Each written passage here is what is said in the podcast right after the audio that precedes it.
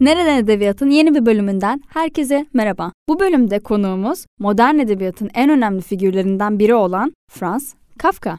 3 Temmuz 1883 tarihinde doğduğunda Avusturya Macaristan İmparatorluğu'nun içerisinde olan Prag'da doğdu yazarımız. Aile ilişkileri bakımından aslında oldukça ilginç ve hassas bir kalbe sahip olduğunu düşünüyorum ben kendisinin. Kendisinin babasıyla oldukça hüzünlü bir ilişkisi var aslında. İlk başta aile ilişkilerine girmemiz gerekirse. Kendisinin babasıyla olan ilişkisi şu şekilde. Kafka yetişkin olamamasını ve hiçbir zaman evlenememesini babasına bağlıyor aslında. Babasının kendisini çocukken duygusu olarak istismar ettiğini düşünüyor. Ve bunu konu alan Babaya Mektup isminde bir eser yazıyor. Bu çok duygusal bir eser bence. Ben okuduğumda gerçekten etkilenmiştim. Çünkü bu kitapta birazcık Kafka'nın duygusal derinliklerine giriyoruz ve aslında babasına biraz kırgın biri. Tam olarak bunun için bunu bir mektup formunda yazıyor ve annesine veriyor babasına iletmesi için. Babasının ismi ise Hermann Kafka. Fakat annesi maalesef burası daha da kalp kırıcı. Annesi mektubu Franz Kafka'ya geri veriyor ve bu mektup aslında sahibine hiçbir zaman ulaşamıyor. Kafka'nın eserlerinde öne çıkan konulara aslında bakmamız gerekirse bireyin toplumdan memnun olmaması, bireyin kendine yabancılaşması, bürokrasiden memnuniyetsizlik gibi durumlar aslında karşımıza çıkıyor.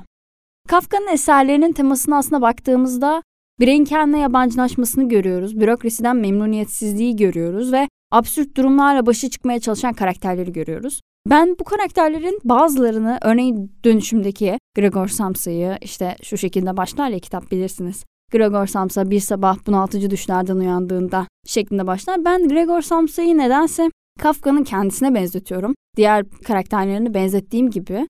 Aile ilişkilerinden bahsettik. Kafka'nın eğitim hayatına baktığımızda Prag Üniversitesi'nde hukuk eğitimi gördüğünü görüyoruz. Ve daha sonra Prag'da bir sigorta şirketinde memur olarak çalışmaya başlıyor. Fakat burada işler onun için pek yolunda gitmiyor. Çünkü bürokratik hayatın onun için pek uygun olmadığını gözlemliyor sanırım burada. Ve eserlerinde de bu bürokratik hayattan duyduğu memnuniyetsizliği de görüyoruz ve daha sonra bu bir tema halinde eserlerine devam ediyor. Aynı memnuniyetsizliği şato ve dava eserlerinde de görebiliriz.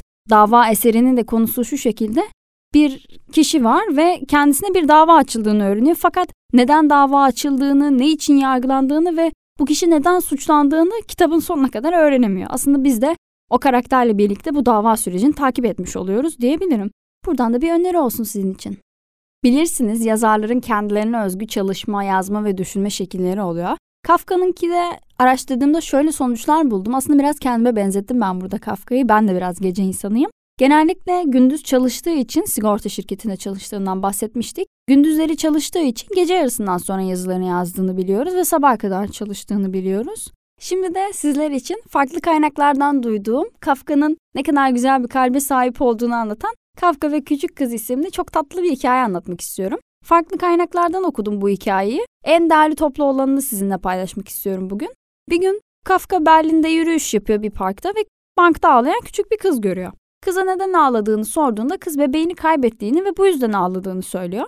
Kafka ile küçük kız birlikte bebeği arıyorlar fakat bulamıyorlar bebeği ve Kafka daha sonra onunla yarın buluşmak için sözleşiyor. Kafka ve kız ertesi gün buluştuğu zaman Kafka kıza bir mektup veriyor. Mektupta da lütfen ağlama ben dünyayı görmek için bir geziye çıktım sana maceralarım hakkında yazacağım şeklinde yazıyordu. Kız çok seviniyor bebeğin niye olduğunu düşünüyor ve daha sonra Kafka ve kız buluşmaya devam ediyorlar parkta. Buluştukça Kafka ona bebeğin ağzından yazılmış mektuplar veriyor ve kız böylece aslında yıllar boyu güzel bir hikaye yaratılmış oluyor onun hakkında. Çok ince geliyor bana bu fikir.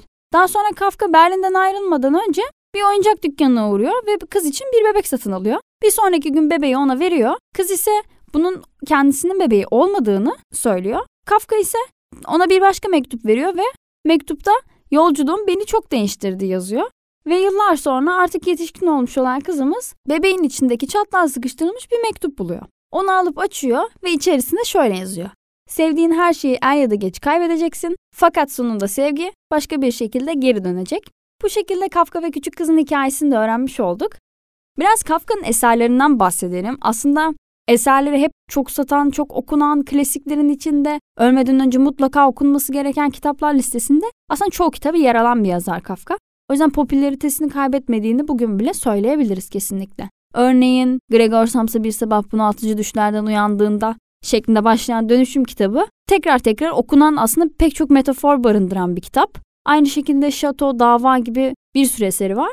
Kafka'nın eserleriyle alakalı şöyle bir vaziyeti var.